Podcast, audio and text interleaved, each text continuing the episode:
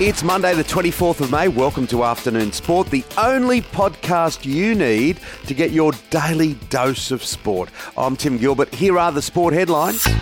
Rugby League first up and Manly has dedicated its big win over Parramatta to club legend Bob Fulton, who has passed away at the age of 74. Fulton, an immortal, excelled at every level of the game before going into coaching and a long radio career.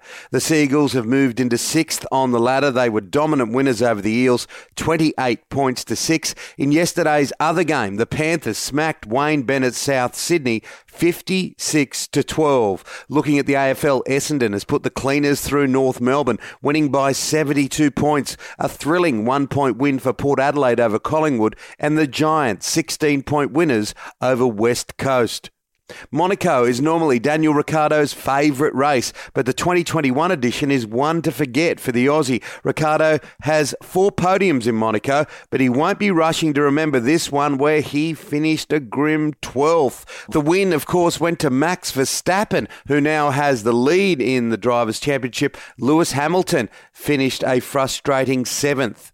Back home in the National Basketball League, and the Hawks beat the Taipans 93 to 81. The Wildcats too strong for the 36ers 76 to 68. In the A League, Sydney FC has beaten the Wanderers in the Derby 1 0. It was Adelaide 1 0 over Melbourne victory, and Perth and Macarthur played out a 1 all draw.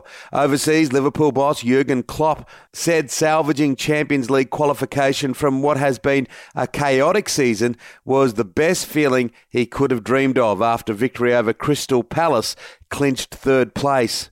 WBC World Heavyweight Champion Tyson Fury has signed his contract to face Deontay Wilder on the 24th of July. Of course, this has been a bit of a soap opera. Fury looks set to finalise a fight for all four world titles against Anthony Joshua, but that all British affair fell through late last week when Wilder's team won that arbitration hearing, stating the American had a right to a third fight with Fury. That's it for the afternoon sport headlines. Make sure to join us for our deep dive show released in the afternoon Monday to Friday, where I'm joined by my co host and former Australian cricketer Shane Lee. Today we are joined by former AFL champion, two time Premiership winner with North Melbourne, Corey McKernan, and the Chief Executive Officer of the New South Wales Rugby League, David Trodden. Follow us on your podcast app now so you don't miss it.